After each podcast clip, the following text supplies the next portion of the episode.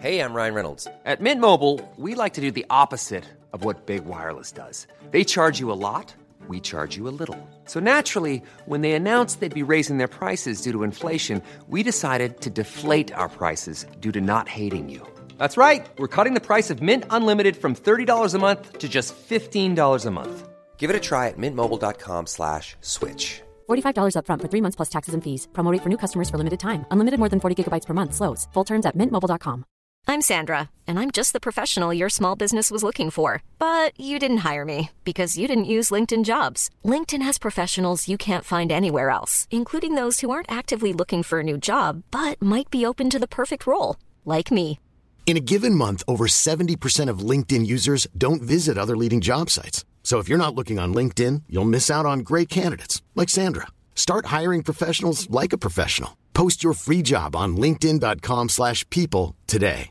Hey Dave. Yeah, Randy. Since we founded Bombas, we've always said our socks, underwear, and t-shirts are super soft. Any new ideas? Maybe sublimely soft. Or disgustingly cozy. Wait, what? I got it. Bombas. Absurdly comfortable essentials for yourself And for those facing homelessness. because one purchased equals one donated. Wow, did we just write an ad? Yes. Bombas. Big comfort for everyone. Go to bombas.com slash ACAST and use code ACAST for 20% off your first purchase.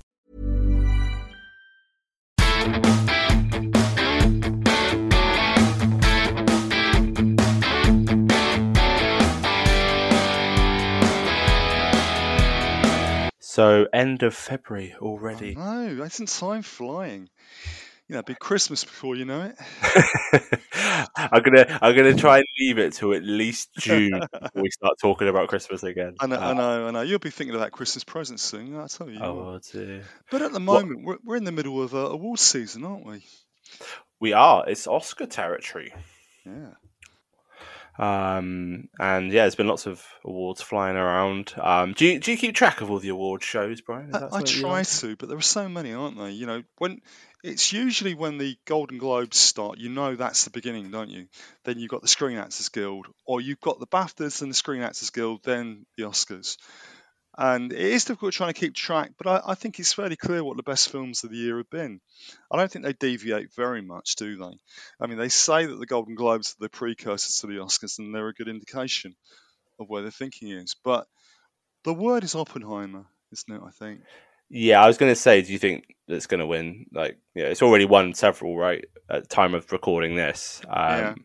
I think it's going to win most of the ones left. I haven't seen it. You've seen it, haven't you? I've seen it, yeah. I mean, obviously, I, I have my issues with it, which are not that substantial, to be honest. I just found it slightly overambitious, but it is a very good film, and I'd be quite happy if it won the Oscar for Best Best Picture.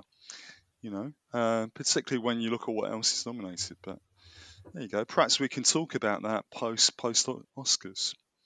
Well, I think it's one of those uh, discussions that gets everyone very heated, and I, I, I mean, I'm so far behind because I, I don't catch up with the films as, as quickly as I should. But you're yeah, right on the front line of this all. Yeah, you're really watching all these films as they come out. You know, was there a film? Was there a film last year that you thought you know, was deserving of the Oscar, but is just nowhere near the you know the front line of contenders? I mean, there are certain films that never never quite get the attention they deserve, and I think that's more the case now than ever.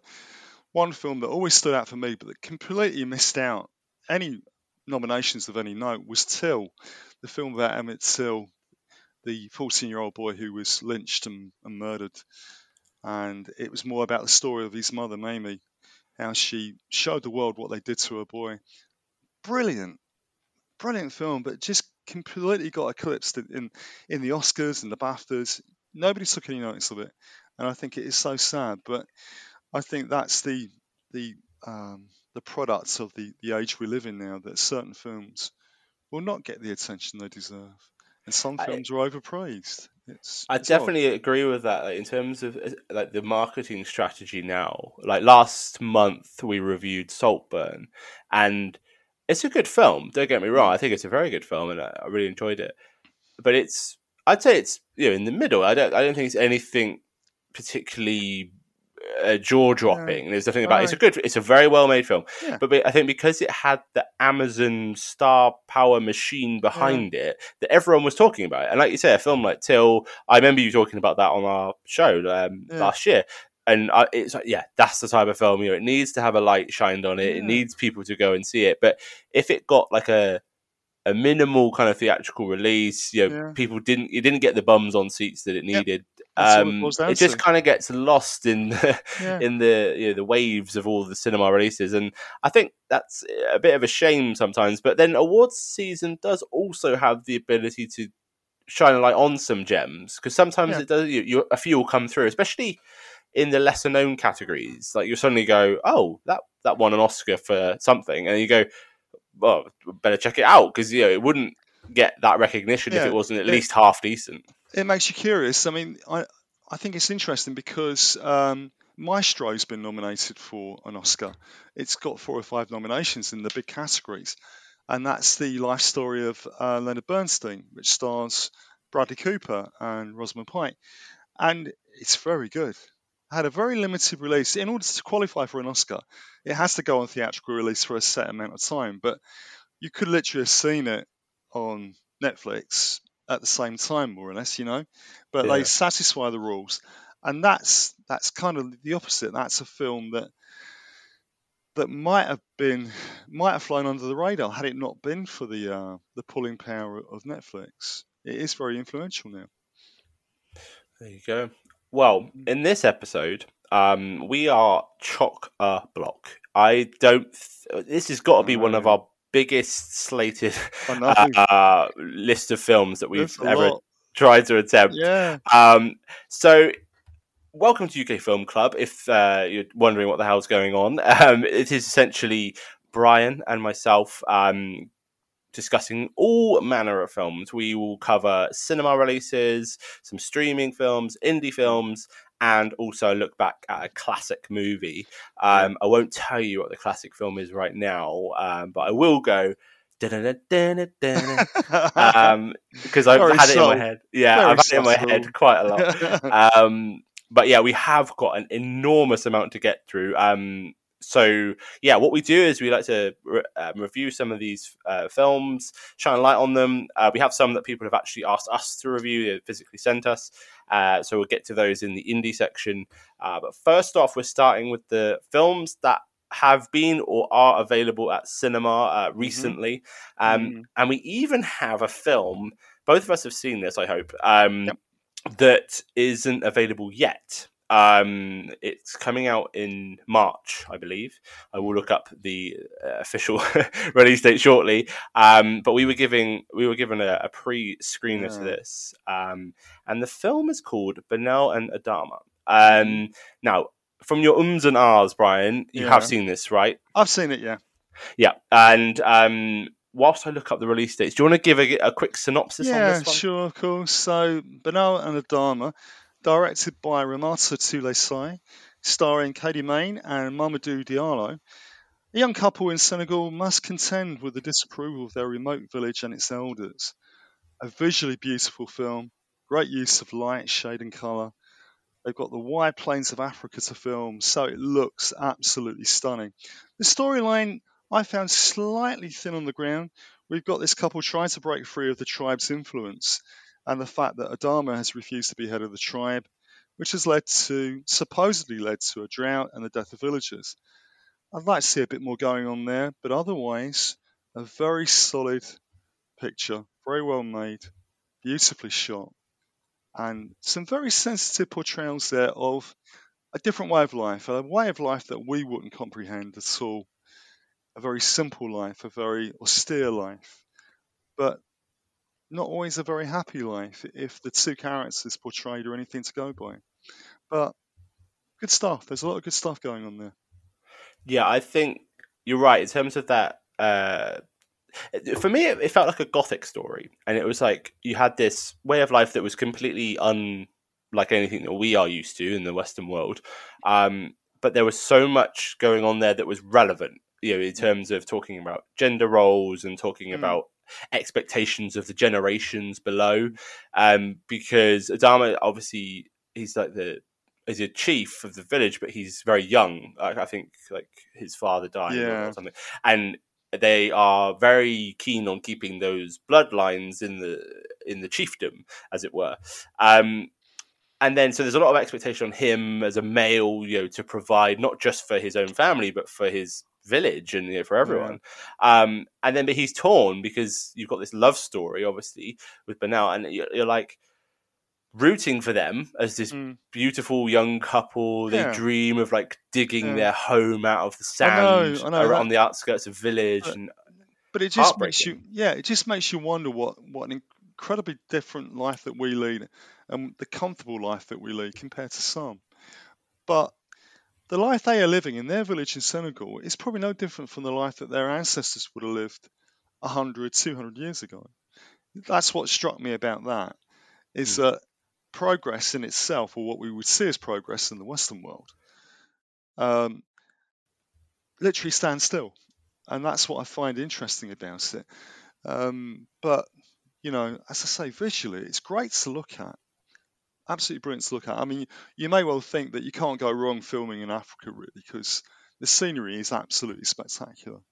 But I like the way they handle extreme close ups and they allow silence to drop into the story from time to time. It's something I'll come back to with, with other films that we're reviewing, but I think silence, if you do it properly, can be really effective in a script because you allow the story to breathe, the characters to breathe, and you have time to contemplate the story as well.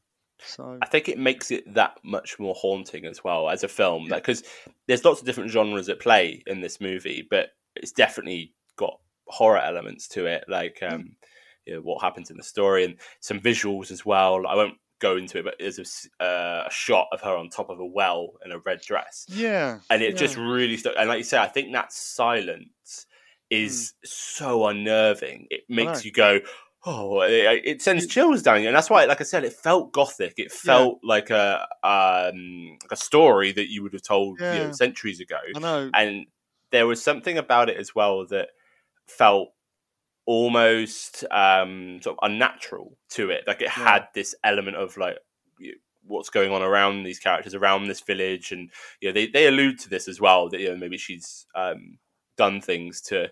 Uh, cause these uh, horrific things to start happening, Yeah. and and also it doesn't ever veer into that territory. It doesn't veer into the okay, right now we're going to get all gruesome like at all. That's not at all what this film is like. It's far more intelligent and mature than that. It's more sophisticated. I think it it causes you to do a lot of the imagining yourself. I think.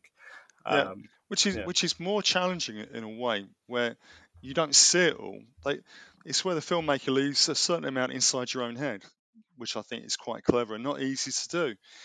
So um, yeah, it it just it's got a great look and a great feel to it. Really has. Uh, but you know, it's the visuals that strike strike me more than anything else. But you know, it is. I guess it's it is about tradition, superstition, responsibility being passed down from father to son, and really, I feel they're trying to break away from that tradition and live their own lives. That seemed to be the the tenor of the story, and it's a question whether they were able to do it or not. And they have parental pressure on them, don't they, as well? For Yeah. them to do what, what they feel is the right thing, not necessarily what Banel and Adama think is the right thing as well. I think the that came to sort of a lot of fruition with the like the expectation on Banel to like have children, and I think that's a Yeah. strong theme through this, you know, in terms of what's expected of men and what's expected of women. And I must say, uh, Khady Mane plays the uh, Benel character. She's incredible. She's so engaging to watch. Like you're Yeah. you're watching her and absolutely lethal with a slingshot. Am I right? I mean, those say, poor, yeah, those poor wouldn't- you wouldn't- birds. You wouldn't want to get on the wrong side of her, would you? Let's put, Yeah, that way. no. You know, Um, but it's a fierce performance. It's really Yeah. strong, and I think on a film like this, where you know it's playing to its strengths, like the, the location's amazing, but it, it's Yeah. not going many places. So you do have that element of it's very claustrophobic, it's insular, that you're relying heavily on the actors to do the that sort of heavy lifting. Yeah. And I think that they've got a great cast here, um, and the direction's really good. I think they've they've all got potential. I think the leading players in this film. You would imagine them going on from here, and Mm. you know breaking out into uh, the US stroke British film industry, shall we say? But you can't imagine them staying put. You know, it, in other words, I suppose what I'm saying is they won't stay provincial. They will break out of that because they, they very photogenic. Both both leading actors have got something there. You know, so yeah, very solid piece, I would say. There you go. Uh, so Banana Dharma is out in cinemas in the UK and Ireland on the 15th of March 2024, depending on when you're listening to this, um, and has done really well at festivals. You may have caught it at last year's uh, BFI London Film Festival. It was also uh, a Cannes selection, uh, Toronto as well. So it's it's done very well critically. I, you know, we were talking about Till earlier. This feels like the type of film again that will go completely under the radar. And uh, Yeah. as much as we'd love to say that we're shining a light on it, I, Yeah. I don't. Do you get that feeling that Yeah. it's not going to get you know the eyes it deserves? I think so. It's it's not going to do great business, sadly, but that's no indication of how good it is. You know, Mm. because so many films now, I think we often say this on Film Club that so many films deserve uh, a bigger platform and deserve more praise, but it almost works the wrong way around. The films that deserve the attention don't get nearly enough. And films that you think kind of, yeah, okay, but you know, you shrug your shoulders a little bit, but they Yeah. go mad over it. I don't get it. I mean, I, I don't know. It's all about opinions, isn't it? And you know, some films have an, a natural momentum about them, don't they? They're they're uh, they're uh, self-perpetuating and they generate their own publicity, and for some reason they work. But it's not immediately obvious to me or possibly you. But that, you know, as I say, you know, um, it's the way it works now. But it doesn't, you know, it doesn't always make sense to me. Um, I'm, if I'm really being honest. But there you go. there you go. It's not meant to make sense, Brian. No, That's the no, thing. it'd be boring. It'd be boring if it made sense, wouldn't it? Really? Well, hopefully the next film makes sense. Um, George Clooney's The Boys in the Boat. Um, you've seen this, Brian. I haven't seen these next uh, cinematic films, but Brian has. What do you think of uh, The Boys in the Boat? Okay, then. So let's do the basics then. Directed by George Clooney, starring Joel Edgerton, Callum Turner, Hadley Robinson, and Peter Guinness. This is a true story based on the book written by Daniel James Brown. The story begins in the mid 30s as Joe Rantz is trying to pay his way through college. Washington University are looking for rowers to fill their junior eight's boat. The lucky eight will get bed and board, but more importantly, a regular wage. They might even clinch a spot representing the USA at the 1936 Olympics. The boys come under the watchful eye of coach Al Ulbrickson, who has to mould a team that will compete with the wealthy Ivy League universities. Joe is gently motivated by childhood sweetheart Joyce, who senses a champion in the making. Now, Chris, this is all about underdogs fighting the system, working class boys out to prove that money can't necessarily buy success. It's a touching story of sporting excellence and a desire to be the best. It's never corny or sentimental, but tells a story of honest graft and genuine endeavour. It was a much simpler world on the cusp of global conflict, yet these values still endure as an example of the way a good life should be lived. I love this, Chris. Yeah? I really think it's great. For me, the film of the month.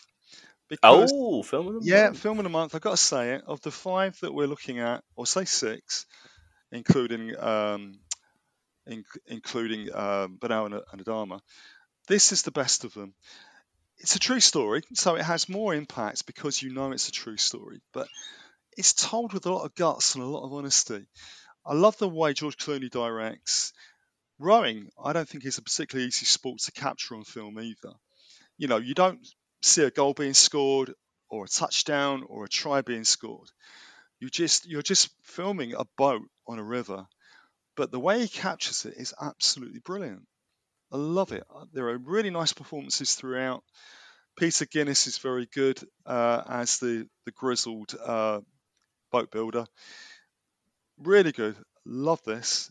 But as we've just mentioned, that you know how great films can fly under the radar. This one's going to do the same. It is still on general release. You, you've got to look for it, but I think it will be coming to the end of its run on theatrical release. More's the pity. because I think this is a terrific film. Really a lovely film. It looks fabulous, and like I say, I've got a lot of time for Clooney's filmmaking, and with a cast like this, it's you know, Yeah. you know, got a lot of reasons to, to be watched. I think you know, there, like you say, there's that essence of it's mostly about rowing that it's gonna fall outside a lot of genres. You know, sports films, yes, that's a big category, but Yeah. I, I, I mean, I just googled like rowing films, and there isn't really much on there that sort of I'd say that um that that big.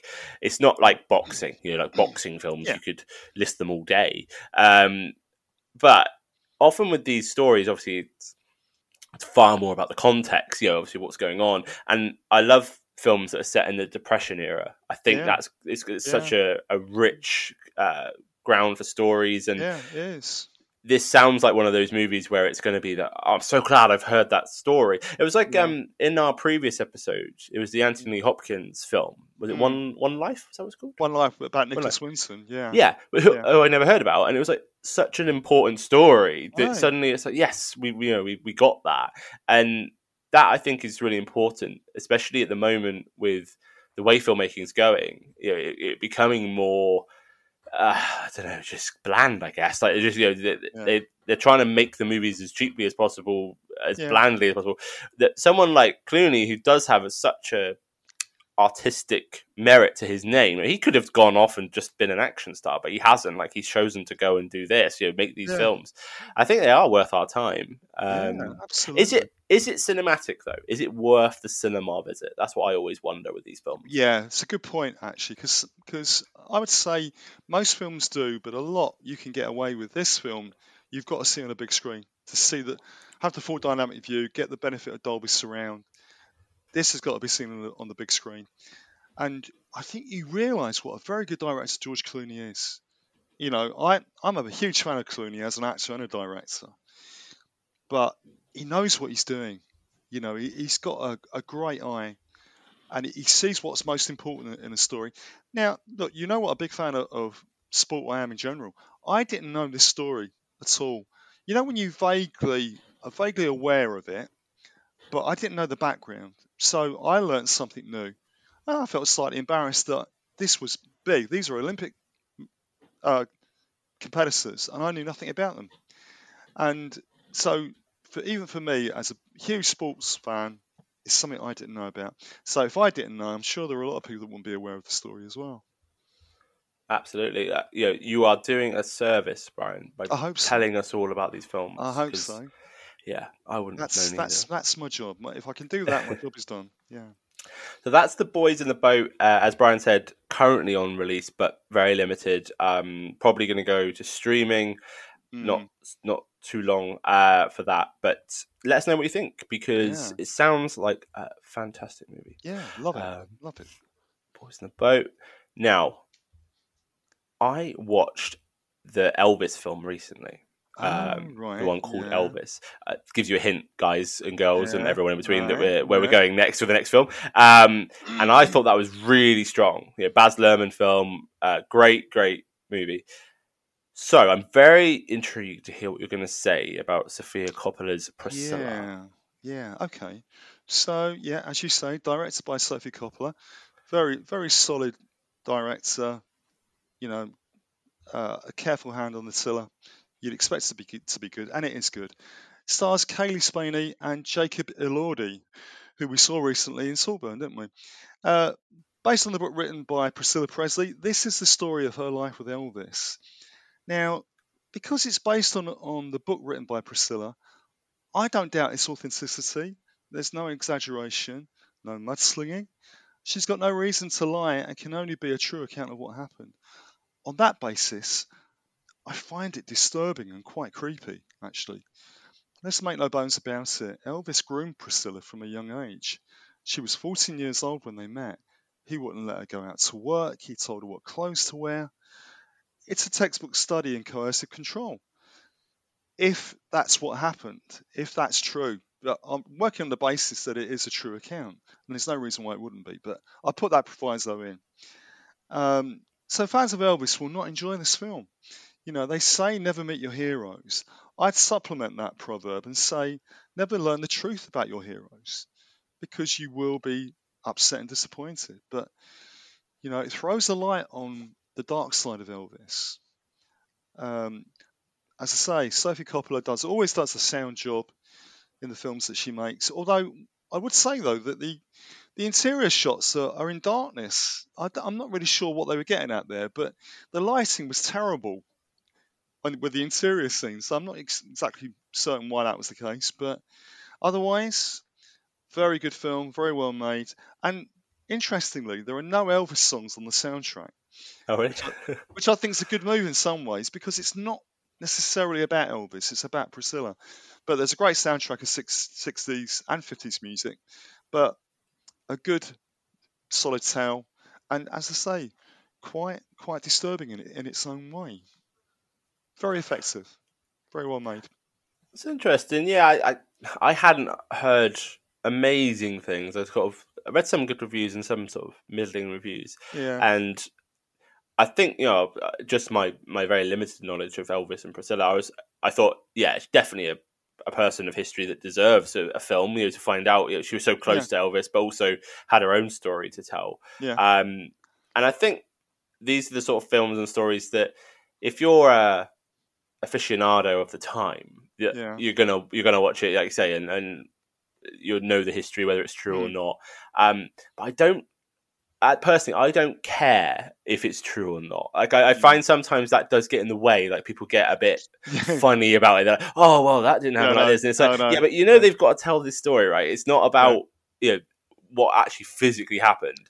Um, I mean, even documentaries don't do that. Like even documentaries have to try and like you know kind of put together some narrative. Yeah. Um, but I, I also think, like you say, that when there is authenticity, when you are at least sure of the source, that you can kind of go be a bit more invested in it, I guess, because it's yeah. like, well, okay, well, actually, you know, some of this is going to be based on truth. Obviously, you take it with a pinch of salt, but there's a there's a enhanced viewing experience there because yeah. the narrative is coming from that person. Yeah, uh, I mean, even for Priscilla, it's an interpretation of the life that she had with Elvis, right? Who better who, who better place to, to talk about Elvis than Priscilla? She was married to him. But again, like I say, you always kind of put that that uh, health warning on it because, but then again, as you point out, it's interpretational, isn't it? It's what you mm. see, it's what you experienced, it's the it's the spin you put on the facts, right? And in one person's eyes, it's going to be totally spot on. In somebody else's eyes, it won't be. You know, and that's I, I suppose that's the challenge of of uh, putting true events on screen is that you can't always be absolutely faithful to the truth, but it's supposedly based on a first-hand account. It, on that on that basis, you go with it and say, well, yeah, I mean, and you you put yourself in her shoes and what she must have gone through, and you know that everyone, you know, everyone has a dark side. One thing I would say about this film, though, um, Jacob Elordi, who plays Elvis, who we saw in Saltburn, is one hell of an actor. He perfected Elvis's southern drawl down to a T. Hmm. Absolutely brilliant. You know, you wouldn't think he's Australian, Jacob Elordi, and in Saltburn, he played a character with a you know uh, a home counties accent, and you wouldn't have thought he was anything but English, you know. And there he is playing uh, a high-profile historical figure like Elvis with as authentic a Southern American accent as you'll ever find. He's definitely one to watch. I was really impressed with him. There you go. Fans of Jacob Elordi will be very happy to hear that. Um, so that's Priscilla, yeah, currently in theatres as well. But um, at the time that you're hearing this, it may not yeah. be. But do let us know what you think because um, mm. we're always intrigued. Absolutely. Um, now, this next film uh, has been talked a lot about. Is a lot of people uh, obviously big fan of the director Yorgos Lanthimos, um, and I've I've seen a lot of different things. So I'm intrigued to see what Brian is going to make of Poor Things. I am Bella Baxter. I'm a flawed, experimenting person. I seek outings and adventures. Bella's so much to discover. You're the most beautiful woman I've ever seen. I am finding being alive fascinating. Bella. Why I keep it in my mouth if it is revolting? I must go punch that baby. We must experience everything, not just the good, but degradation, Shall we sing? horror, sadness. Then we can know the world. And when we know the world, the world is ours. We more. No more. Any more's too much. Yeah, right, okay. So this, you know, it's on general release, doing good business. Um, directed by, as you just mentioned, Yorgos Lanthim, Lanthimos. Lanthimos. Lanthimos. Well done. You've been rehearsing that, haven't you? Uh, well, it's one of the few directors where I was like, oh, John, I'm going to learn that one. Because I, I love The Lobster. I thought Lobster and The Killing of the Sacred Deer, both fabulous films. Yeah. Um, so I'm intrigued to see what this He's he's a very capable director for sure. This is starring Emma Stone, Willem Dafoe, and Mark Ruffalo. What we have here is a female version of Frankenstein with some bells and whistles added. This is the tale of Bella Baxter, a young woman who is brought back to life by a brilliant and highly unorthodox scientist called Godwin Baxter. Bella's life takes an unexpected turn when she escapes the gilded cage built by the doctor. She lands in Paris, where her life is never quite the same again. Now, I would have to say this is a very well made film. It's a good picture. I'm not denying that for a second. But what I am surprised by is the acclaim that it's received. Again, it ties in with what we were discussing earlier on about films that get passed over, films that are overpraised. This film has been nominated for 11 Oscars and it's won five BAFTAs. And I'm, whilst it's good, I'm not sure it's that good. Um, you know, the, it's actually very explicit. Uh, the sex scenes are really, really explicit. Leave nothing to the imagination. It's virtually all I can remember of the film, really. Uh, strange, that isn't it? But anyway, um, it leaves nothing to the imagination, as I said, and it obscures what is a very intriguing story. You know, it has its merits. It, it's it's good, but it's not that good. And the fact that it's got five BAFTAs already shows how highly regarded it is. But this is where you've got an academy of elected representatives voting for a film set against what the public might vote for. So there is that kind of trade-off, and we've got the same scenario with the with the Oscars as well. Very good film. It's good, but it's not that good. If I can put it uh, that way. Wow, I mean, I wasn't expecting that, but it it hasn't put me off watching it at all because I think yeah, I've I've recommended his films before to people. I said, "Oh, you should watch The Lobster," and Yeah. they've done that awkward thing where they've come back to me and gone, "Yeah, I couldn't get through it," and I'm like, "Oh, okay, yeah, right." Um, and Yeah. like, if you haven't seen, because funny enough, uh, Barry Keoghan, who we reviewed in Saltburn uh, last month, keeps Yeah. coming up that film. Know, Um, strange he, it? Yeah. he was in the killing of a sacred deer. I wouldn't recommend that lightly to anyone because it's quite it is a very dark film. Yeah. Um, so with this, I think you know if if you're in that genre and you're happy with that genre, then definitely you're going to watch it. But Yeah. I think, like you say, when a film starts to get all that acclaim. You do start to think, okay, is there a reason behind that? Like, is there a reason why this is doing that well? I- um, yeah. Is it connections? Is it, you know, is it a, a voting thing? I don't know. Yeah. Um, don't want to be cynical, but it could be.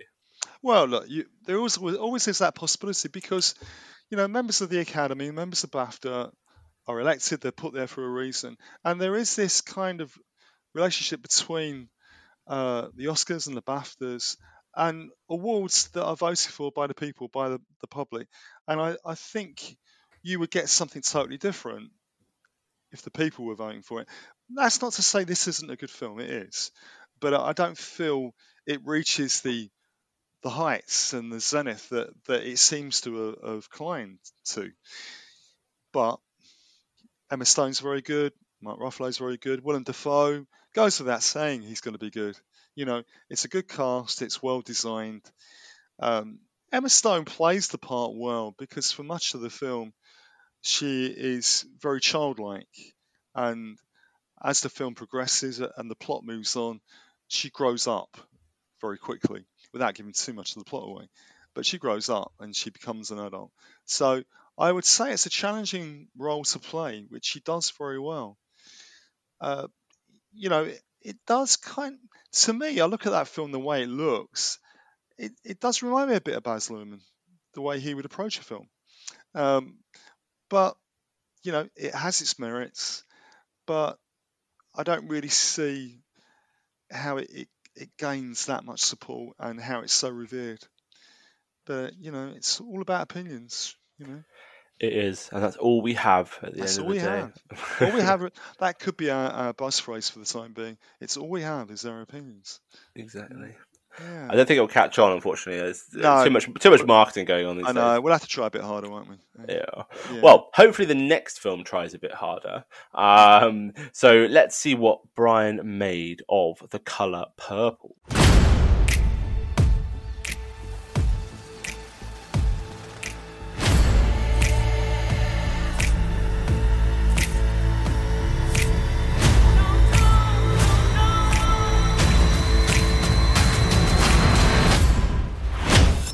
Don't keep me waiting. You keep your head held high, just like Mom taught us. Whatever I say, go.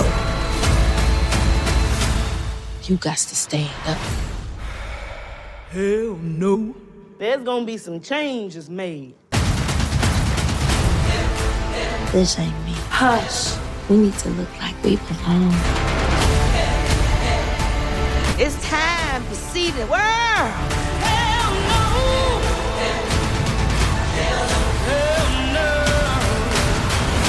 Oh, Miss Celie, you look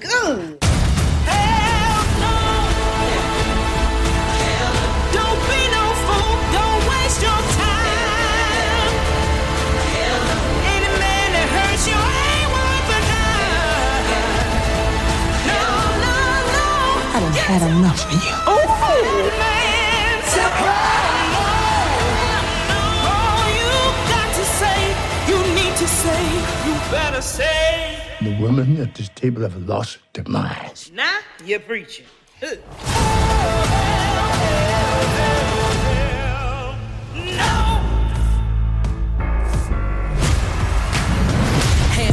hell, hell no. You and all that disrespect and head to the door. When I do my dance, only time I'm on the floor. And I don't even let a man take me that low. Ah. Ah, right. Okay. Now, listen, listeners will be thinking that little bit by Brian there is that a good, ah, right, or a bad? Ah, Oh, right. Okay. Am I still that mysterious? I thought I was quite easy to read. well, okay. Let me tell you then. Right. Color Purple, directed by Blitz Bazawule. I hope I pronounced that correct. I, correctly. I'm going to give you full credit for that. That sounds sounds right. well, if she's listening in, I I do apologise, but you know, anyway. Um, starring uh, Fantasia Barrino, Taraji P. Henson, Colman Domingo. Now, this is an adaptation of the Broadway hit musical based on an original book by Alice Walker. Listeners may also be aware of the 1985 film directed by Steven Spielberg and starring Whoopi Goldberg. The story in a, in a nutshell. Should we go for the story in a nutshell? We're in Georgia at the turn of the century. Sisters Celie and Nettie are separated by circumstances beyond their control. Celie suffers years of abuse from a cruel husband in a loveless marriage, but gradually she finds strength to lead an independent life. Thoroughly enjoyable film. The songs are great. I'd love to see this on stage. I find it amazing. It's never been on on the West End. Been on at the West End. Never been there.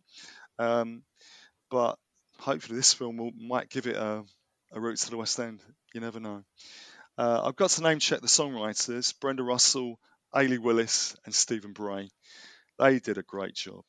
The performances are amazing too. Fantasia Barrino, God, that girl can sing. She's amazing. The only downside for me is that the songs bury the story to a certain extent. The original novel goes to some dark places, and you lose that in the context of a musical because it is so joyful and happy clappy, you know. Um, but if you want more of the story itself, then Spiel- the Spielberg version is better. but hugely entertaining. Really is. Gorgeous film in that way. But it dilutes the story, you know, the the, the fact that with a musical, the songs should carry the narrative, and they do that. But because the story is, is so broad and challenging, it gets lost when they convert it into a musical. But that might be a minor point to some, but very good entertainment though. Wow. I see. I misread you. I thought you weren't going to like this. So that yeah, beginning. Ah, right. I got completely wrong. So Uh, listeners, if you guessed right, then you know you know Brian better than I do. Um, yeah, I'm keeping you on your toes, aren't I, Chris? eh? Absolutely. I, I mean, yeah, th- I'm always uh, reticent when it comes to musicals because I do find sometimes that I get a bit, I don't know, just a bit bored of it, or or it's not sinking for me that you know the whole breaking into song like, it, it just jolts me out. It's kind of like theater sometimes when you watch really good theater you're like okay yeah i was really immersed in that. Then there's other times where you go yeah i was very aware that i was watching people act. You know there's that i think you want to be sucked into the musical Yeah. if, if you're going to do that and it sounds like this does that um, and it's entertaining. I think that's another thing with musicals. They have to be entertaining Yeah. um, but people will let us know. Um, it, it's in cinemas and i think you can even get it on amazon already. It's on the the rental I think it, side yeah, I think it is. I think they, they tend to overlap now because Logic would tell you that it won't go, it won't stream until it finishes at, uh, at the cinema, but they do, you know, they do overlap. So yeah I can- think they've got deals in place haven't they? Yeah, so you can see it on the small screen, but you know the I take on board what you say about about musicals, and I'm I'm always very um, ambivalent about musicals on film because I don't think they always translate particularly well. But you know, I think the the Steven Spielberg version of The Color Purple is an interesting counterpoint because if you want to appreciate the story, it's Steven Spielberg every time. You know, it's that's got to be the best. But if you want pure entertainment, great songs, let's Buzz Bazawule. Um, I was showing off there. I, I knew I. I thought I'd say it again. Anyway, um, yeah, very good otherwise though. But you know, it's I think I think you you always lose the story slightly with a musical. You know, but There you we go. go. Hmm. Color Purple. Uh, let us know what you think. Um, go to the our last cinematic release. Um, not a film about the Plymouth football team. I'm guessing.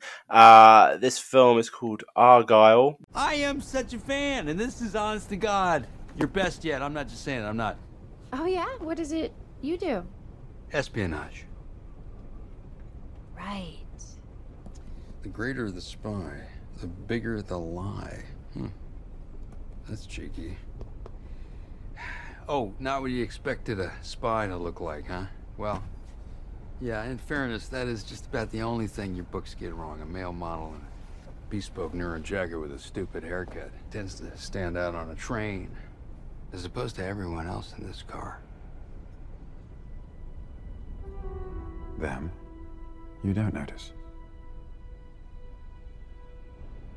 Have I lost you? You alright? Mm, no, I'm fine. Directed by Matthew Vaughn. What's this one, Brian? And should we care? should we care? Well, it's a middling, it's a fair to middling sort of. Uh, um, oh yeah, you could tell your tone there. yeah. Definitely. Did I give it away then? Did I give it away? yeah, then? very quickly. Yeah. Yeah. Okay. So yeah, Matthew Vaughn film starring Bryce Dallas Howard, Sam Rockwell, Henry Cavill, and a host of cameos. Uh, I feel this film can be a filler whilst we're waiting for the next Bond movie. If I'm being honest, Ellie Conway is a successful novelist who specialises in espionage tales. Her latest book features Argylle, a recurring all-action spy master. Ellie lives quietly, but is constantly berated by her mother Ruth, who thinks she should get out more often. As fate takes her hand, Ellie finds herself on a train, sitting opposite the mysterious Aidan Wilde. He urges Ellie to trust him, as all is not what it seems. Surrounded by aggressors, she is quickly convinced her life is in danger. They flee with her cat Alfie strapped to her back in a see through glass case. It seems her stories are getting too close to the truth and threaten a sinister uh, organisation led by uh, Agent Ritter. Great entertainment, brash, colourful. Set pieces are well executed, totally absurd, but that's okay. You know, it's tongue in cheek. It sends up the spy genre. And Bryce Dallas Howard, Sam Rockwell are great in their respective roles.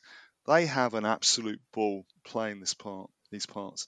Good cameos, as I mentioned, but I've got to say something about Dua Lipa as Lagrange. Uh, she, I feel she struggles in a very limited role that demands too little of her abilities. Um, it's not the film she should have chosen if she wants to break into serious acting. On screen, she looks absolutely sensational. She looks gorgeous, but doesn't do a lot of acting. Struggles to put one word in front of the other. It's not the part she should have taken, and almost in a way, I'm surprised she took the took the role because it gives the impression that she's there for decorative purposes. I mean, she does a great dance routine with, with Henry Cavill, who plays Argylle at the beginning, and it looks great. But it's it just feels so disposable. The character in the scene, it it doesn't do anything to the film at all. And I thought she would have chosen something a bit more challenging. But there you go. There you go. Well, you know, some other actors that pop up, uh, yeah, Richard E. Grant, John Cena. It sounds like yeah, that sort of film. It's been made with a lot of fun in mind. You know, Oh, they sort yeah. of yeah, we're gonna just have a blast. Yeah. Um, the reviews aren't that favourable for it, No. but I No, don't not, think they no. would be with a with a film like this. Um, Yeah. But it'd be interesting to see what people think. And like you say, you know, if you're into the Bond films and all that sort of stuff, um, then you know, the Man from Uncle. I actually quite like that. uh, Henry Cavill, didn't it? Um, I thought Yeah. that was all right. Well, I um, mean, yeah, I mean, bear in mind that Matthew Vaughn directed The Kingsman, and Hmm. it shows, and I found them hugely entertaining. But you know, it's a question of what people like and don't like. If you're not a fan of spy, light-hearted spy movies, you won't like this at all. But if you're a Bond fan, as I said at the beginning of the uh, the review, um, it's it's kind of like a filler. You know, if you've got that kind of James Bond shaped hole in your life, then this could temporarily fill it. You know, so it's not as dynamic as Mission Impossible, shall we say? But it's certainly at the bottom end. But it, it does the job, and it's pleasant to watch, as ridiculous as it is. You know, um, in the written review, I I finished the, the review by saying that you need to um, have your disbelief suspended for prolonged periods of time because it, otherwise you you'll get it'll get tiresome. But for its type, it, it's all it's all good. There you go. I just love the idea of them putting on the poster. You know, great if you're looking to fill your James Bond shaped hole. I You just know, think that. that I that would be know, I know. You think that's good enough? It wasn't bad. You know, yeah, not bad. Yeah, it Um, wasn't bad. And what a great place to finish our uh, reviews of the cinema movies. Um, so all of those are either at cinemas now um, or coming to cinemas in the case of Banel and Adama. Uh, do let us know uh, if you're on certain platforms. There's comment sections or just on our social media. Just let us know what you thought of those movies. It's always good to hear what everyone else thinks. Yeah. Um, unless in which case you're going to be nasty. Uh, which you know, well, about us in particular. Mm. Yeah, I we, know. we don't want to hear about that. Like No, that's, that's fine. right. Keep keep We- that to yourself. Yeah, yeah, that's right. Yeah, we don't really want to know that, do we? We Don't really need want to know that. Nah. Um, we're moving now to a Netflix movie. Um, this came out in February, I believe, and yeah, February the 9th on UK uh, Netflix. Anyway, original title "Kül" uh, in English means ashes, and we've both seen this. Yes, Brian. Yes, Yes, both yeah, both seen yeah. this, Mhm. and. I I gotta be honest. I enjoyed it more than the reviews did. I think that it's been it's got a very low score on uh, IMDb, four point two. Um, but I had more fun with it. But I'm interested, to, you know, just your general impression, Brian. Yeah, Are you? I- Is it was it good? Was it bad? Yeah, uh, yeah, it was reasonable for me. You know, I I think it worked reasonably. well. What I think was a problem with it is that it's a Turkish film, isn't it? Mm. Dubbed into English. I don't think dubbing lip syncing uh, Turkish onto English or English onto Turkish doesn't work quite as well. If you're dubbing a French film or a German film, lip syncing works better generally, but I think with Turkish it doesn't work at all because what you end up doing is that you watch the lips of the characters, or I do anyway, to see how well it, it syncs up, and it doesn't quite do it. And I think subtitles might have been better for this film. Oh, did you not change it? I changed it. To, See, I didn't change uh, it over. Yeah, I see. I yeah, didn't do that. yeah. Uh, I just changed. I had it on on the original language. Yeah, I, I didn't have a problem at all with that, and I strongly recommend everyone do that. Um, Yeah. I'm the same. I, I've seen so many films where I started in English and gone, Yeah. whoa, whoa, whoa, what's going on? Yeah, No, no, no. Yeah. Um, yeah, no, I definitely recommend if you're going to watch Ashes, do it in the original language. Yeah. And also, I think just generally, you know, this is a story. It's even you know set uh, in that location. I think it's important that people feel that authenticity coming yeah, through. I, yeah, that's right. I, I agree with that. It, it was an oversight on my part because I just started watching and, uh, and it, it didn't occur to me to switch back. But I like the story.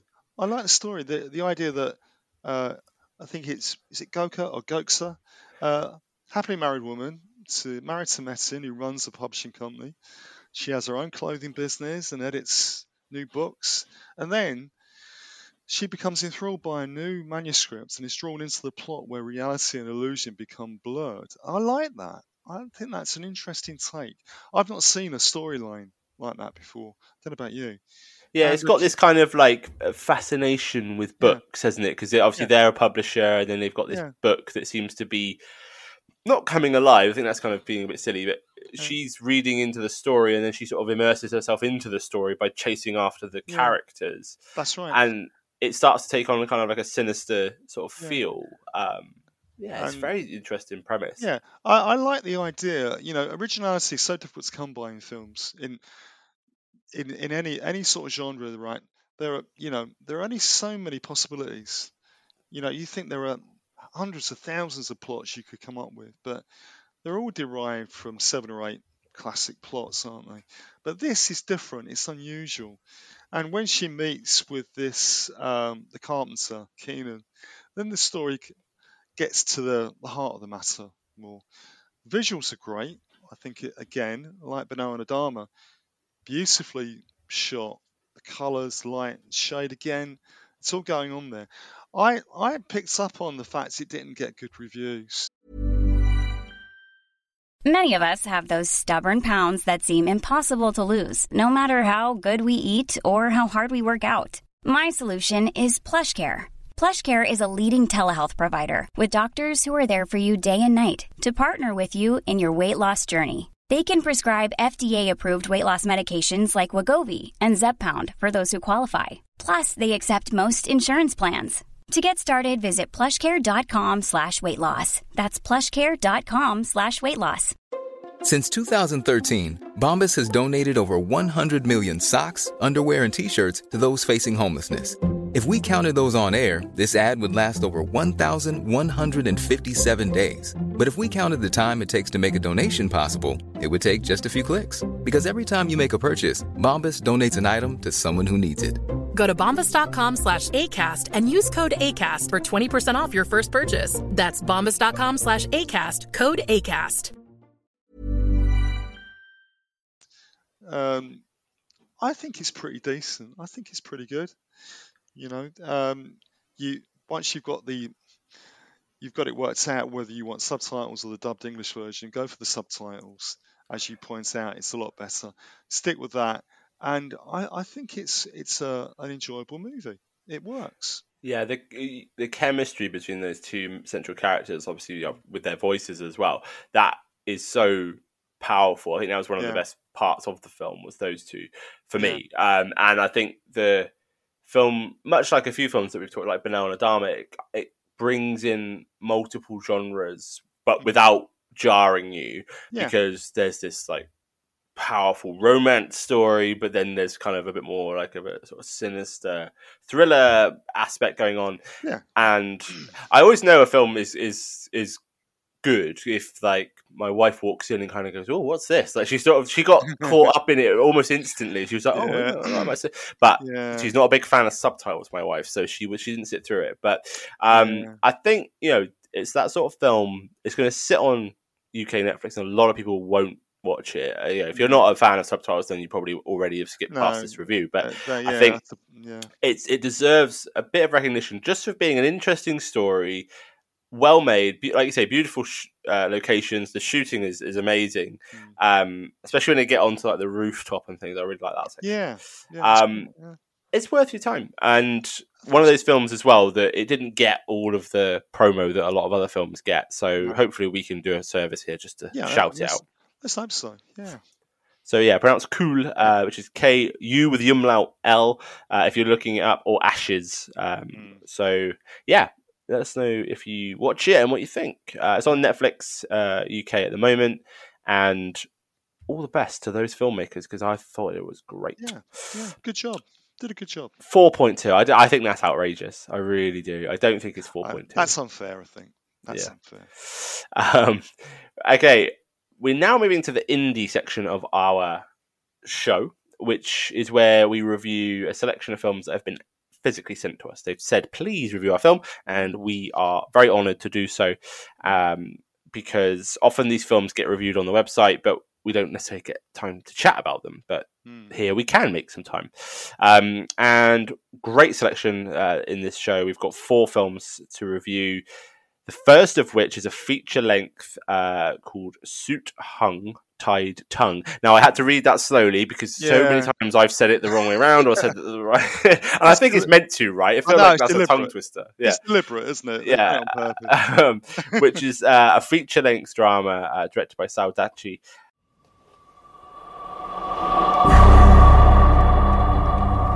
Attention, people of Ireland. 31 days from now, a top Irish official will be murdered. You will watch. You may or may not understand, but you will recognize the sacrifice that we will make. This is not a joke. This is not a stunt. Thank you for viewing Ihawa and Kulasov.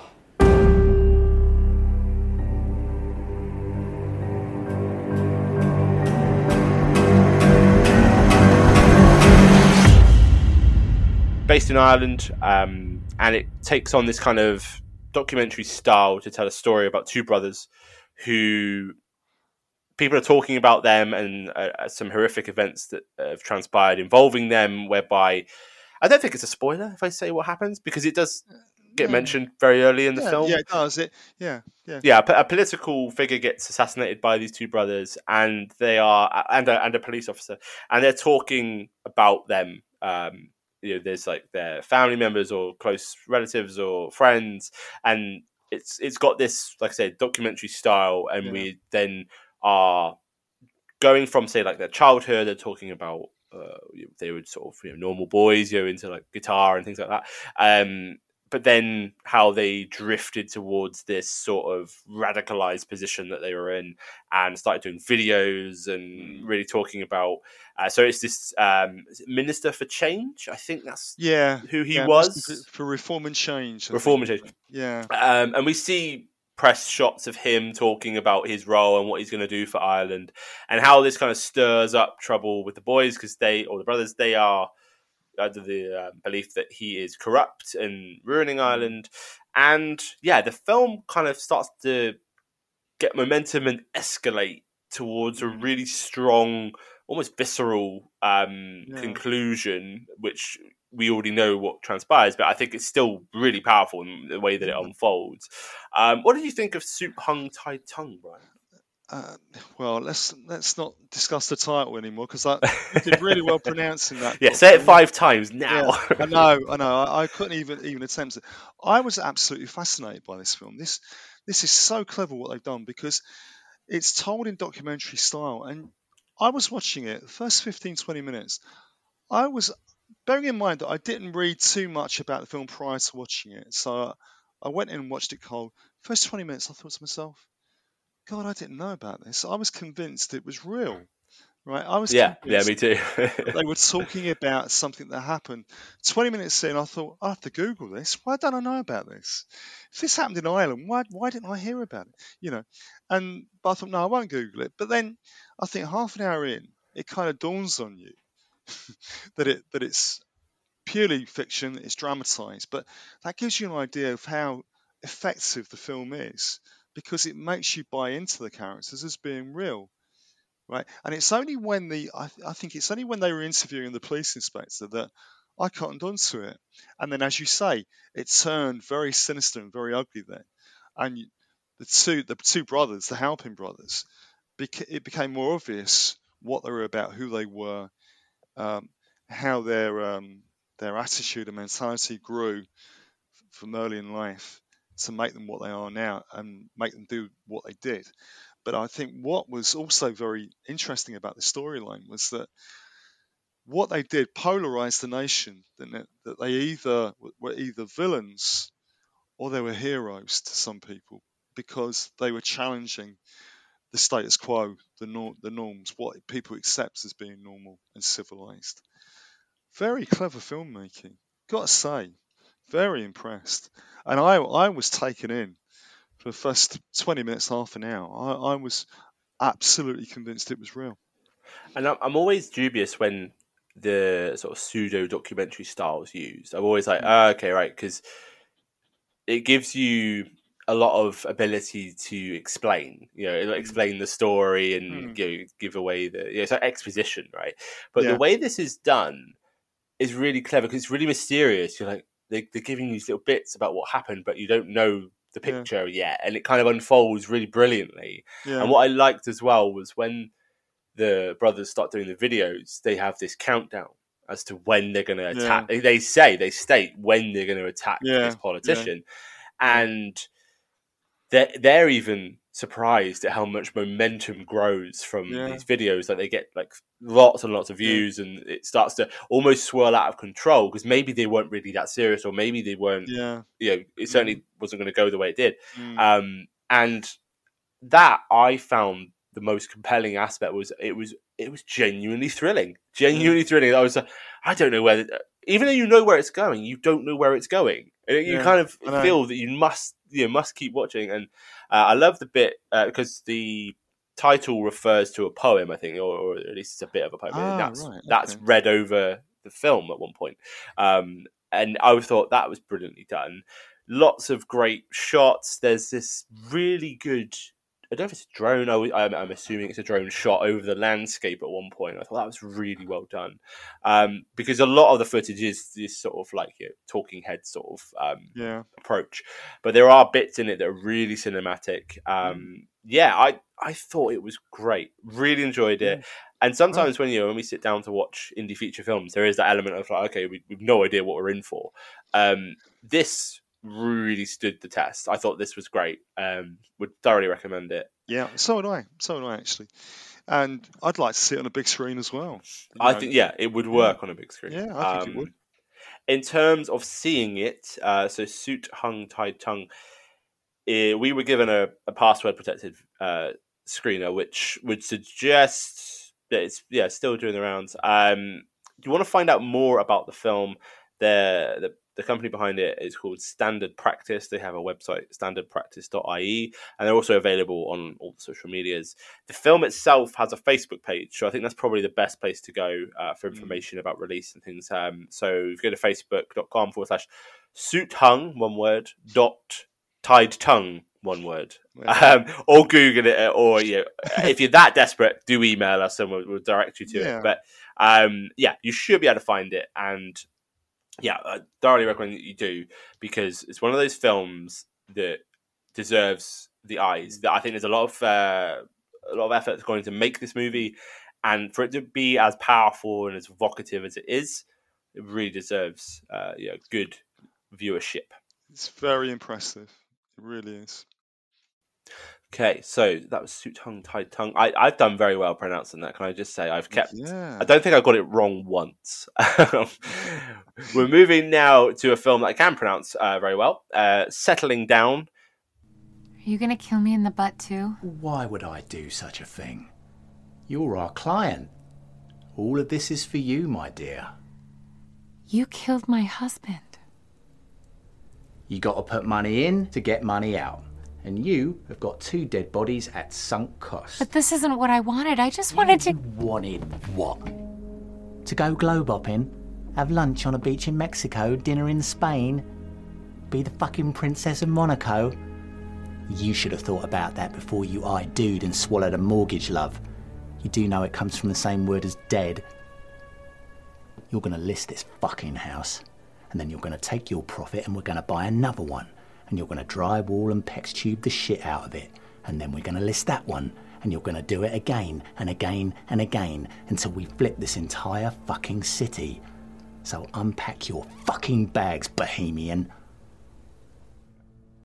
feature length comedy film, well, dark comedy, I think, uh, from writer director Tom Rizzuto. Uh, Brian, want to give the synopsis on settling down? Yeah, I'll give it a go. so we, we have we have a couple, uh, Faith and Mike, who have, shall we say, a dysfunctional relationship. It has peaks and troughs, like all relationships do. She wants to move house and he doesn't. However, Faith is unperturbed and contacts Huma, a local estate agent, who has ways and means of removing troublesome tenants and other difficult clients. And they are gradually sucked into a sinister train of events. I won't say any more than that because there is so much going on in, in this piece that to tell to reveal more would I, I feel in some ways almost spoil it, but it, it's, it's surreal in places, but uh, I was going to say gripping. Gripping's not the right word, but it's it's compulsive. It makes you watch, and there are random scenes that honestly don't make any sense. you know. When they when they're in the restaurant and the woman's eating spaghetti off the off the man's bare chest, oh, yeah, that came to my head. Yeah, I still don't get that. I'm sorry, I don't get it at all. But you know what? It it works. It's interesting. They got um, they've packed it with interesting characters uh, that do work, and they can all act as well. I mean, we mentioned on the last podcast that, or I did anyway, that um, often with with small indie features, you do often get actors who have very very basic acting skills, but here they've got they've got a cast who can all do it. They can all act. They're all very proficient actors, and that makes a big difference, really. But yeah, I liked it. It's got something about it, but I'm not sure what. But it it's got lots of good things going on there. Yeah. Yeah, it was definitely um, a mixture of genres again, like we talk, said about a few films. But this was kind of more in the ballpark of like a surrealist comedy with a bit of a dark edge. I thought um, it was. Yeah, there were scenes that were very strange, but it kind of it made sense tonally when you're watching it. You kind of go. This makes sense in the film that I'm watching, and it what like you say, the compulsive is a great word to use for this. Yeah. I thought it was compulsive too. I found that I wanted to know what was going on. I wanted to know how it was going to, you know, conclude. You know, with the the wife kind of in, unwittingly enlisting the services of these. I mean, maniacs. Really, the, you know, what they do. The the actual uh, person who goes in. I'll try, again, trying not to spoil. Person who uh, does the nasty business. He is particularly disturbing. Like when he's talking, I was like, "You are really like odd Hello. and strange, and, and Yeah. you can't take your eyes off him." That's right. It, it has Um, an impact on you when you watch. No doubt about it. And then there's like the two cops who are kind of investigating, but quite badly. Um, who I Yeah. think the director is one of those actors. I think I might be wrong. yeah. Um, that had a kind of comedic element. You know, it puts in lots of uh, moments that are sort of funny in the film. I found it uh, scrappy at times. Mm. I thought it was scrappy. You can tell it's not a big budget film, and I Mm. think that element of everyone was really passionate to make this film. There's a lot of people there Mm. putting in a lot of effort. That their the result is scrappy. It is a bit like okay, yeah, like you've really got to be into this to, to stick with it. I don't. It's not a mainstream film by any No, means. it- Um, but there's something there. Well, I mean, we've reviewed some surrealist comedies and things on this show a few times, and this is definitely better than some we've seen. Uh, um, but I, I can also see that there will be people out there that don't get on with it, that don't get on with this style. Um, but I think that's true of especially comedy. I think that's true of any comedy film. I, I think you have to accept that an independently made film will have certain characteristics about it, and it will be rough and ready. It will be ragged, but you could argue that's part of its charm that it's raw, right? And that's what gives it a distinctive edge. So you accept that. You accept that it has its imperfections and its flaws, and that you know if you're a fan of slick, big budget movies, a lot of indie features won't necessarily work for you because they can't afford the same production values.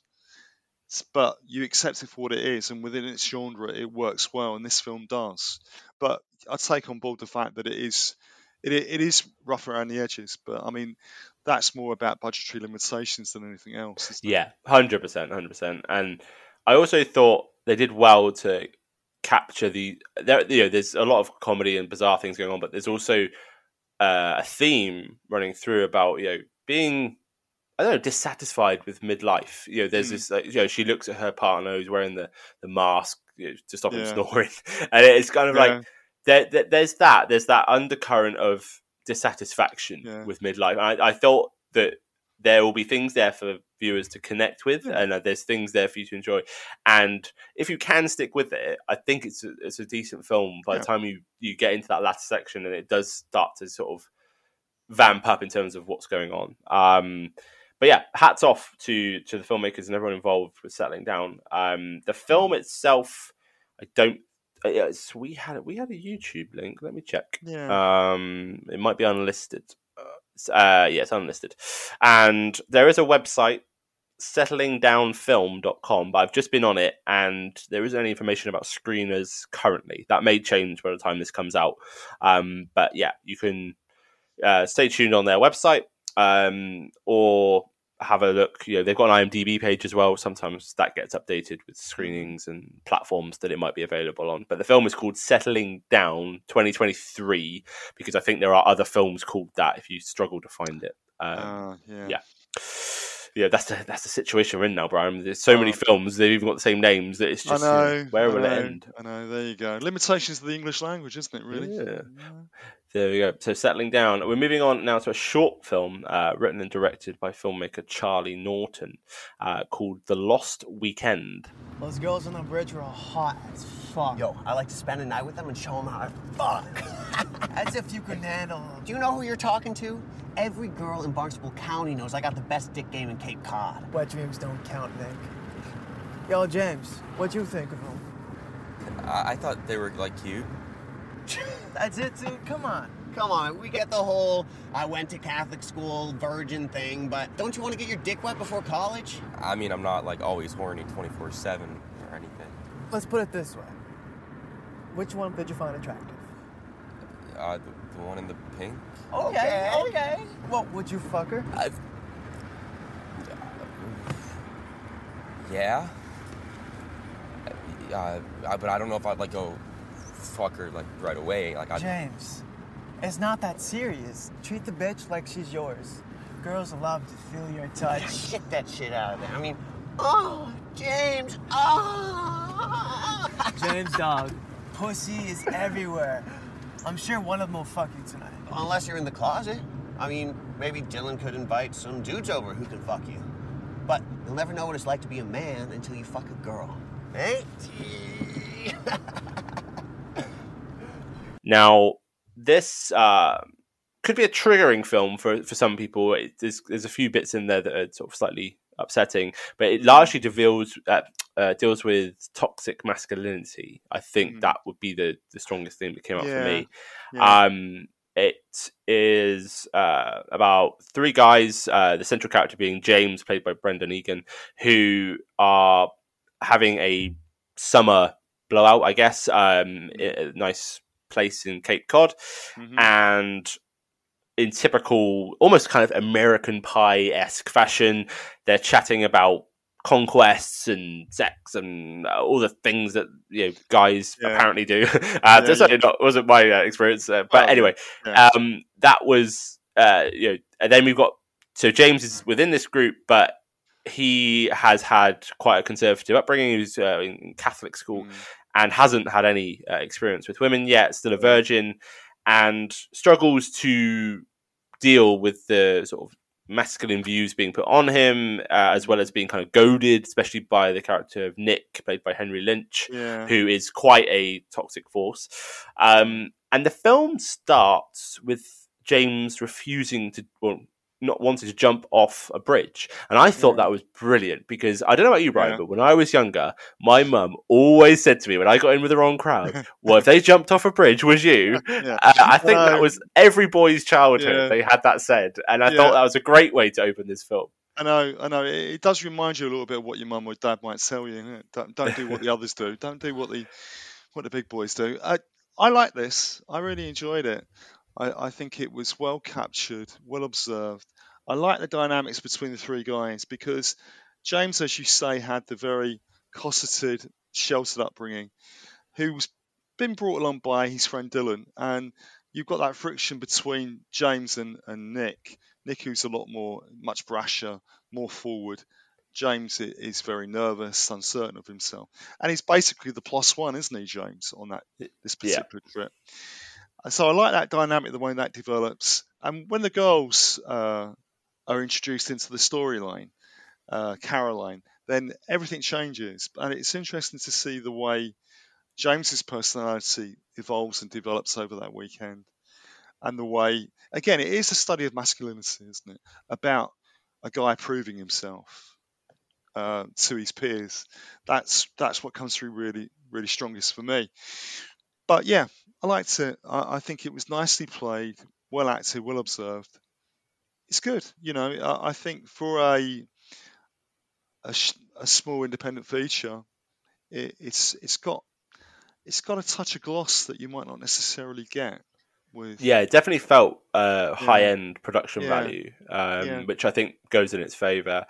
And one thing I felt was they did really well capturing this sort of essence of coming of age. And what I loved about it was this idea of it being, you know, a throwaway type of weekend. You know, they're going to sort of drink beers by the beach. Mm. Yeah, But yeah. actually, these are the type of events in someone's life that can actually be really defining. You know, their his reaction to characters put in front of him, like Caroline and you know the sort of bullish uh, Nick.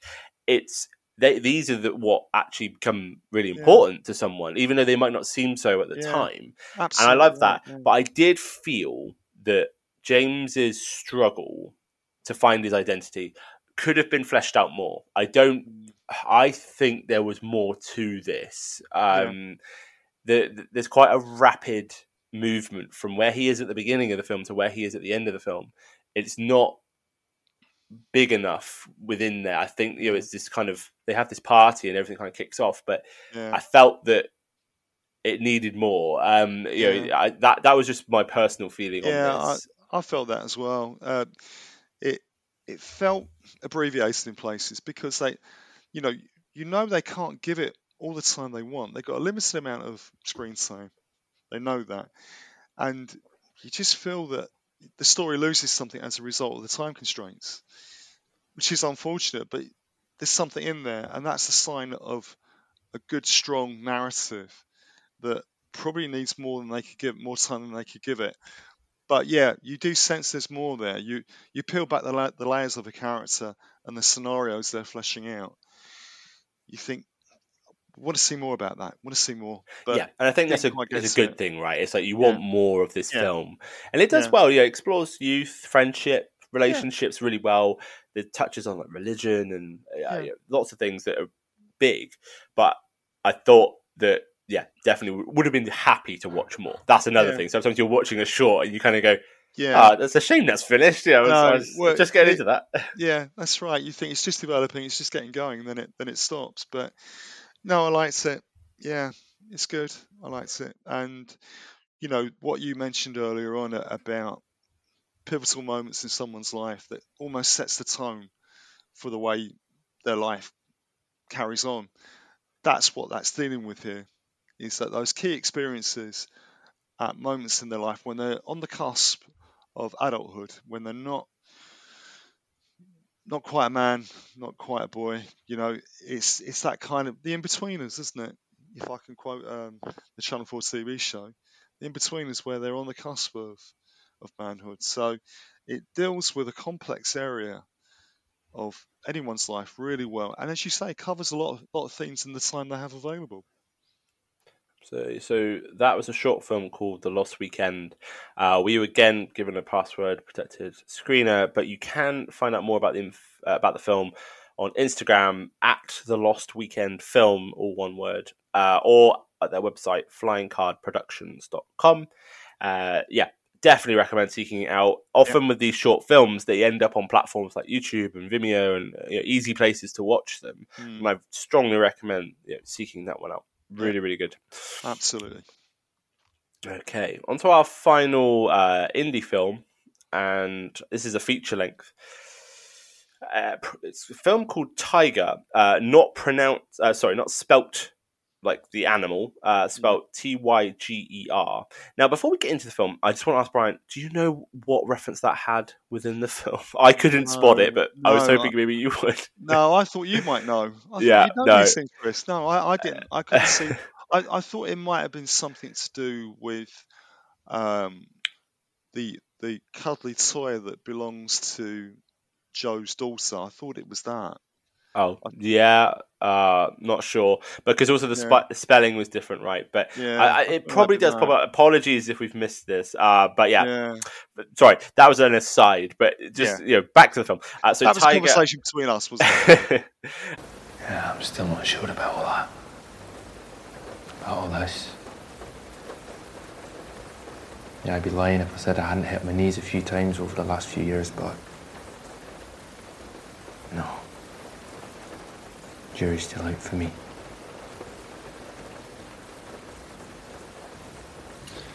You know, there comes a time in our search for meaning when one realizes there are no answers.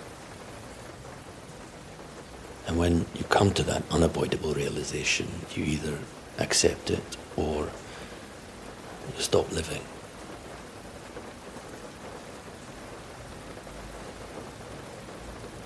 I have so much to be thankful for, and yet every night when I climb into bed, turn off the light, and stare into the dark, I wonder am I right about God? So, uh, directed by Alexander Milo Bischoff and co-written with Dylan Edwards, the film is about a character called Joe, who's just been released from prison. Uh, he's an he's an ex-soldier and very much going through a, a still going through a terrible time in his life. Um, he gets shown to this sort of depressing apartment where he can start to rebuild his life. Um, he tries to sort of keep to himself a lot, but his plan we discover is to make enough money to get back to Scotland to be uh, with his uh, his daughter, who he often narrates uh, letters to uh, through the film. Um, he falls in with a uh, well, it was the leader of a group, like a an Alcoholics Anonymous type group. Um, he falls in with Neil, uh, played by Sean Ju- Sean Dooley. Uh, was he falls in with him, and they, the two kind of become friends, and then Neil offers him a job, and things start to look like they're kind of picking up uh, for Joe. Unfortunately, something happens in his apartment that causes him to have to go on the run, and the rest of the film is seeing him basically try and make his way back to Scotland, encountering a few people on the way, uh, such as uh, an ex-soldier that he he served with. Uh, there's some other people along the way that he meets um, on his bicycle. He's on his bike for, for most of the film. Now, um, it's not a light film by any means. This is a dark not. drama, uh, but it is an absolutely brilliant one. I thought this was incredible. What did you think of Tyger? I loved it. Absolutely loved this. It's grim. Two words I wrote down when I was watching this film: grim and riveting. It it's absolutely compelling. You can't take your eyes off it for a, a second. Brilliantly acted, brilliantly written. I think Dylan Edwards um, is excellent as Joe. Sean Dooley, who will be be familiar to listeners, appears in film and TV frequently. Very busy actor, but a great supporting actor. And it made me think how, how important supporting actors are to any film, that they do make the film tick over. And uh, the the exchanges between Joe and Neil, because Neil's uh, a reformed addict, isn't he? Who who's kind of like a counselor to Joe. I thought he was excellent. I thought the script was brilliant. What you know what I loved about the scripts here was that it's quite sparse. They didn't feel the need to fill the script uh, with lots of words. They didn't feel the need to fi- to fill the film with lots of dialogue. And we mentioned about silence being worked into a script. They do that very well here, particularly when Neil and Joe are in the car together, and Joe says to Neil, "What made you stop?" And 10, 15 seconds pass by before he reveals the reason why he stopped.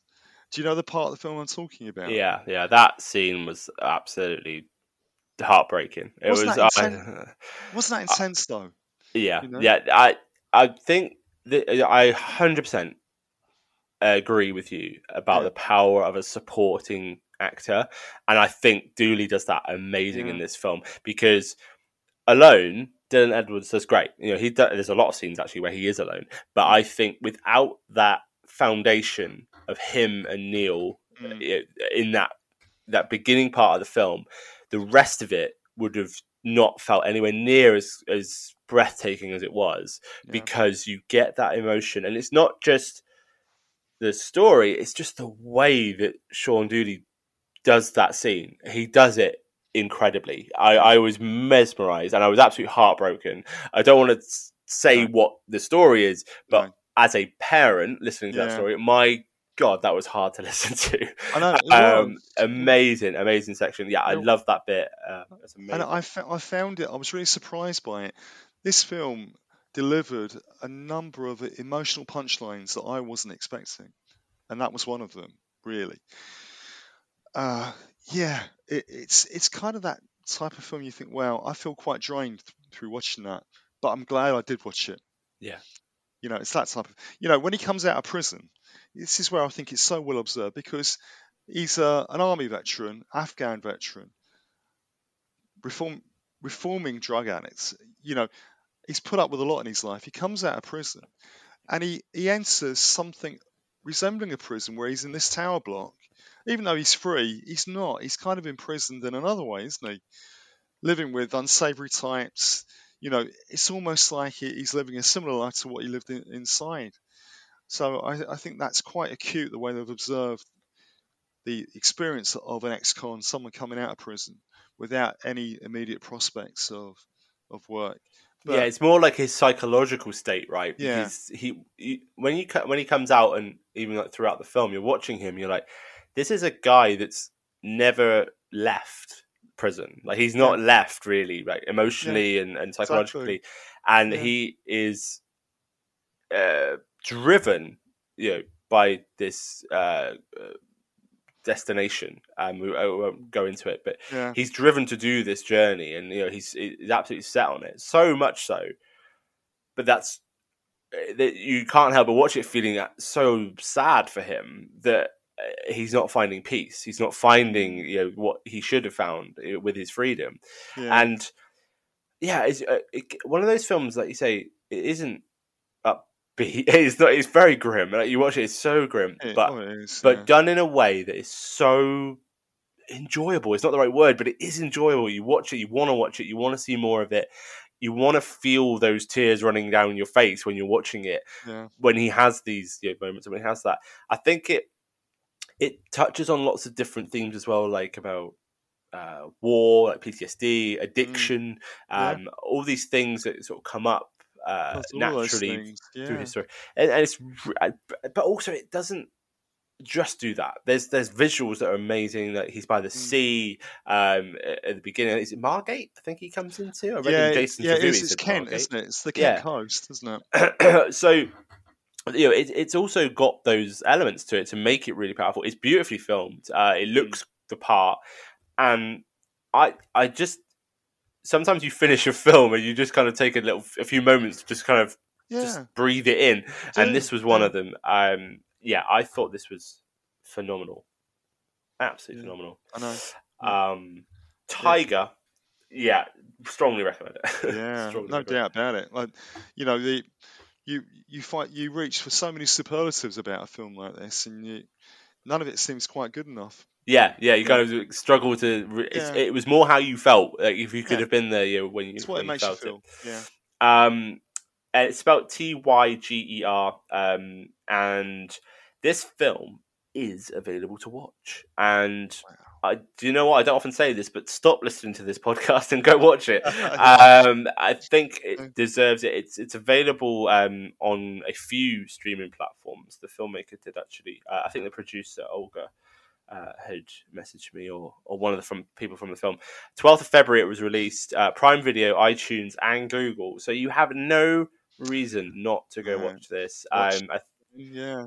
I think it's a rental um, if you're going to watch it in those places. But yeah, hundred percent recommend it Mm. because definitely. this is that type of film that, like some of the films we reviewed at the beginning of the the show, it won't get the views that No. it deserves. Um, I could say thing, that, it? you know, Yeah. because even if one person on the planet doesn't watch it, then it didn't get the views it Well, deserved. exactly, Uh, yeah. So I really, really loved it. Um, Tyger, go see it now. What are you doing? Go. Why are you still listening? Come on. oh, it's probably because we've got one more film to review, haven't we? Yeah, that's probably why you're still here Nostalgic listening. slot, isn't it? Yeah. I understand. People do tune in for the nostalgic slot. Um, so if this is your first time to UK Film Club, um, we review a film from the past that we like to revisit, or maybe it's our first time seeing it, but it's just something that a lot of people talk about. And recently, we've been tying these into new releases as well, where possible. So we did Dune last uh, episode because part two was coming out. And this month, if you didn't get it from my jingle at the beginning of the episode, um, is the 1984 Ghostbusters film. Now, I believe uh, our friends at the Phantom Zone also were covering this in an episode. okay. So, Chris, Ian, and the gang, please don't shoot us for also covering it. Um, It's a film that deserves lots and lots of people chatting about it, to be honest. Um, and this is tied into the the release of the new uh, Ghostbusters film in March. Uh, if you're uh, up for that, but um, Ghostbusters, Brian. Now, I'm always intrigued to know where you stand with nostalgia films in terms of because sometimes I say, "Oh, you know, how many times have you seen this?" and you say, mm. "Oh, I saw it when it came out, and that was it." Yeah. Is that true for Ghostbusters?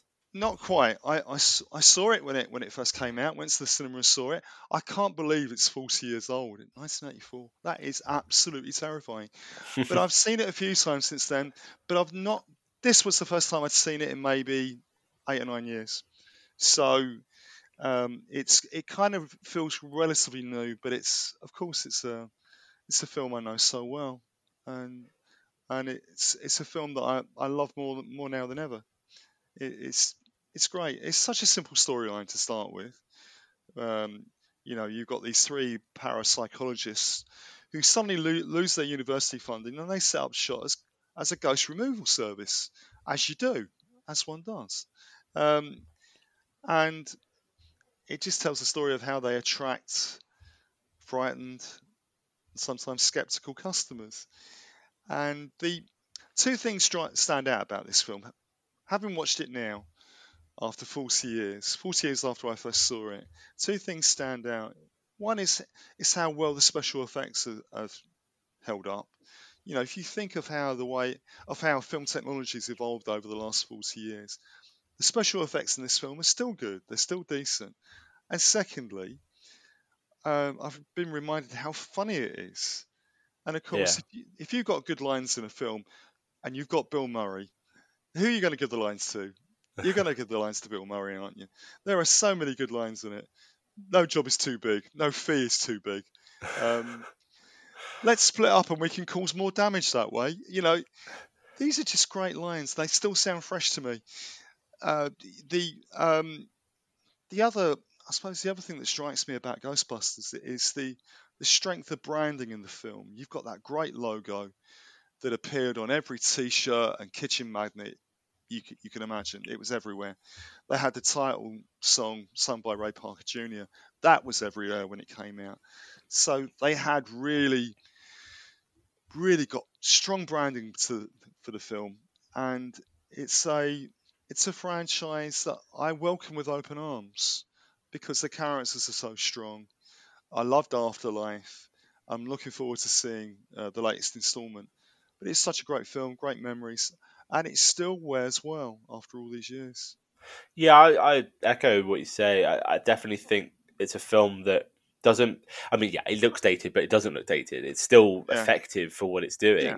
especially dealing with the you know the is it called the paranormal? Is that Yeah. is that the right phrase? Paranormal. That you've got that quirkiness to it, but some of it is still genuinely scary. I, Yeah, I not know. well, not scary. I wasn't like behind the sofa, but Well, no, but I mean, there's a bit where the- they're in the library and all the cards fly out. Yeah. And I was like, it's a practical effect. You know, that's Yeah. not been done with computers. And it's No. brilliant. It works amazing. That's, that's what, Um, yeah, that's what what I felt was that the special effects are still good.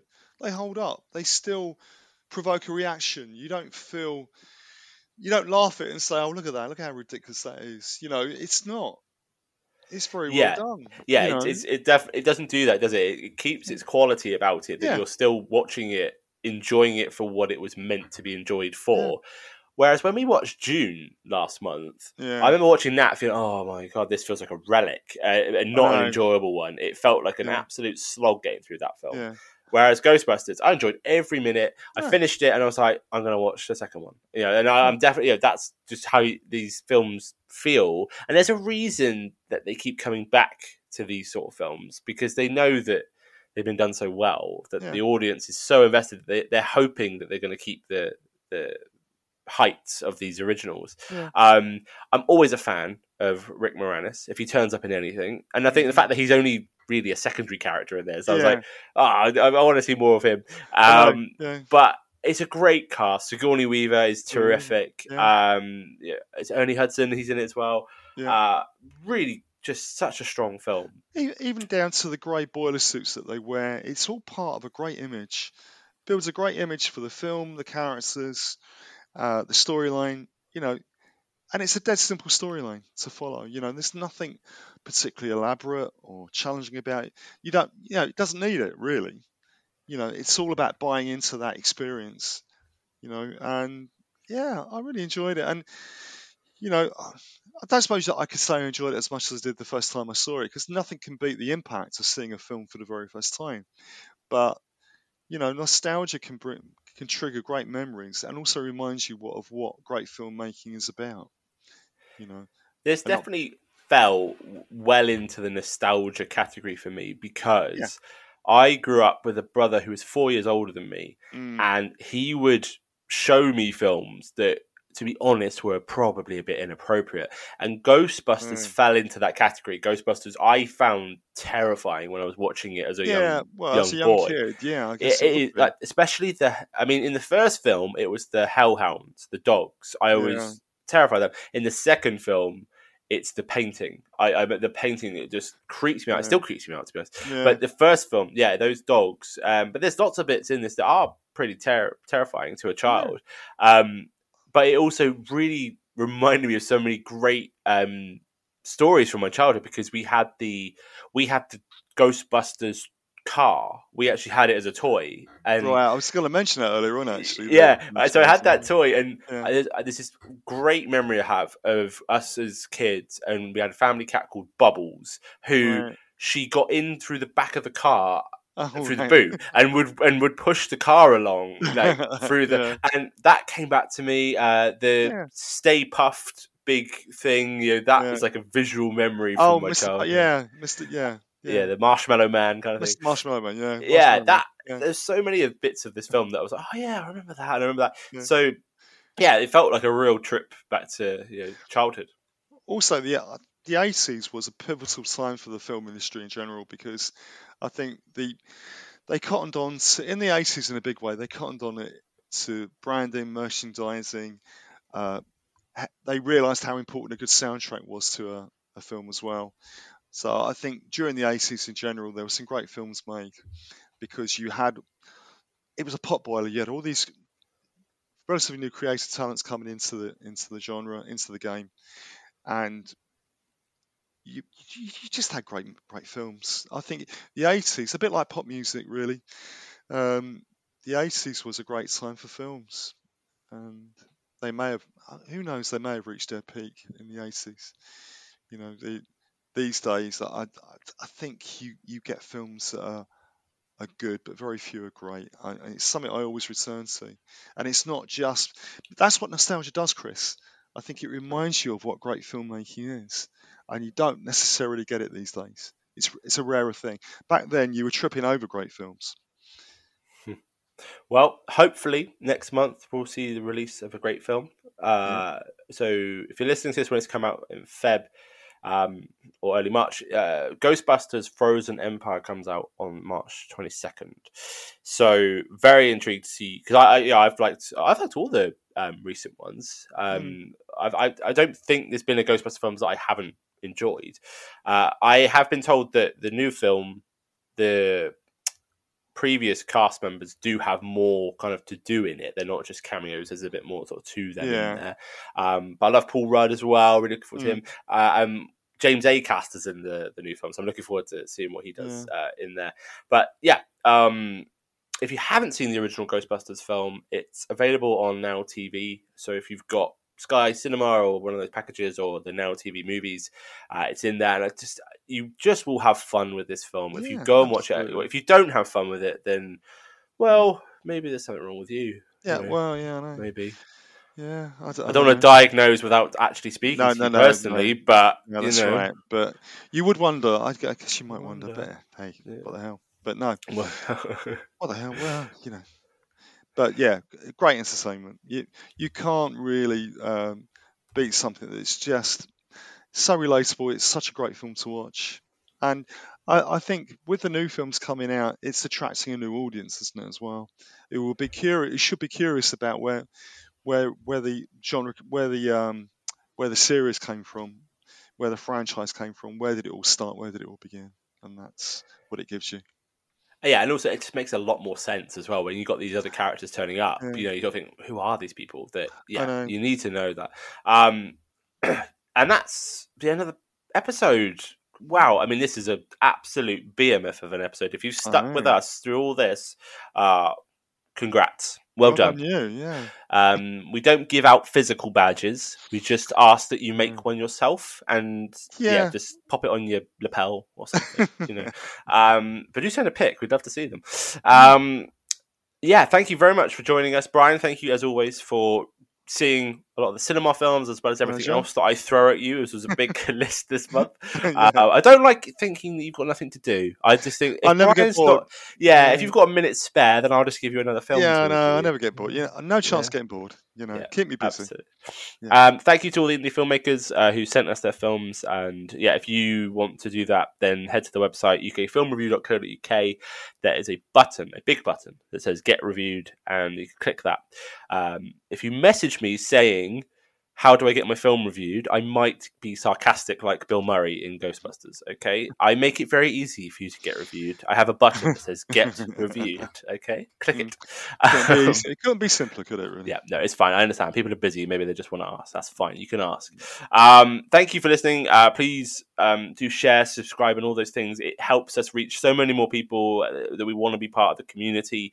Um, and if nothing else, just put this episode on again. You know, just replay it. You don't have to listen to it necessarily, but dip in and out. Put it Just on the low it- volume. Put it in the background. You know. Yeah. It can be. It can be mood music, can't it? Really. Our dulcet tones can just Yeah. you know, accompany you on a long drive or a train journey, you know. Um, But yeah, thank you as always uh, to everyone for listening. Uh, We really do appreciate it. But that is your lot. Uh, thank you and goodbye. Bye for now.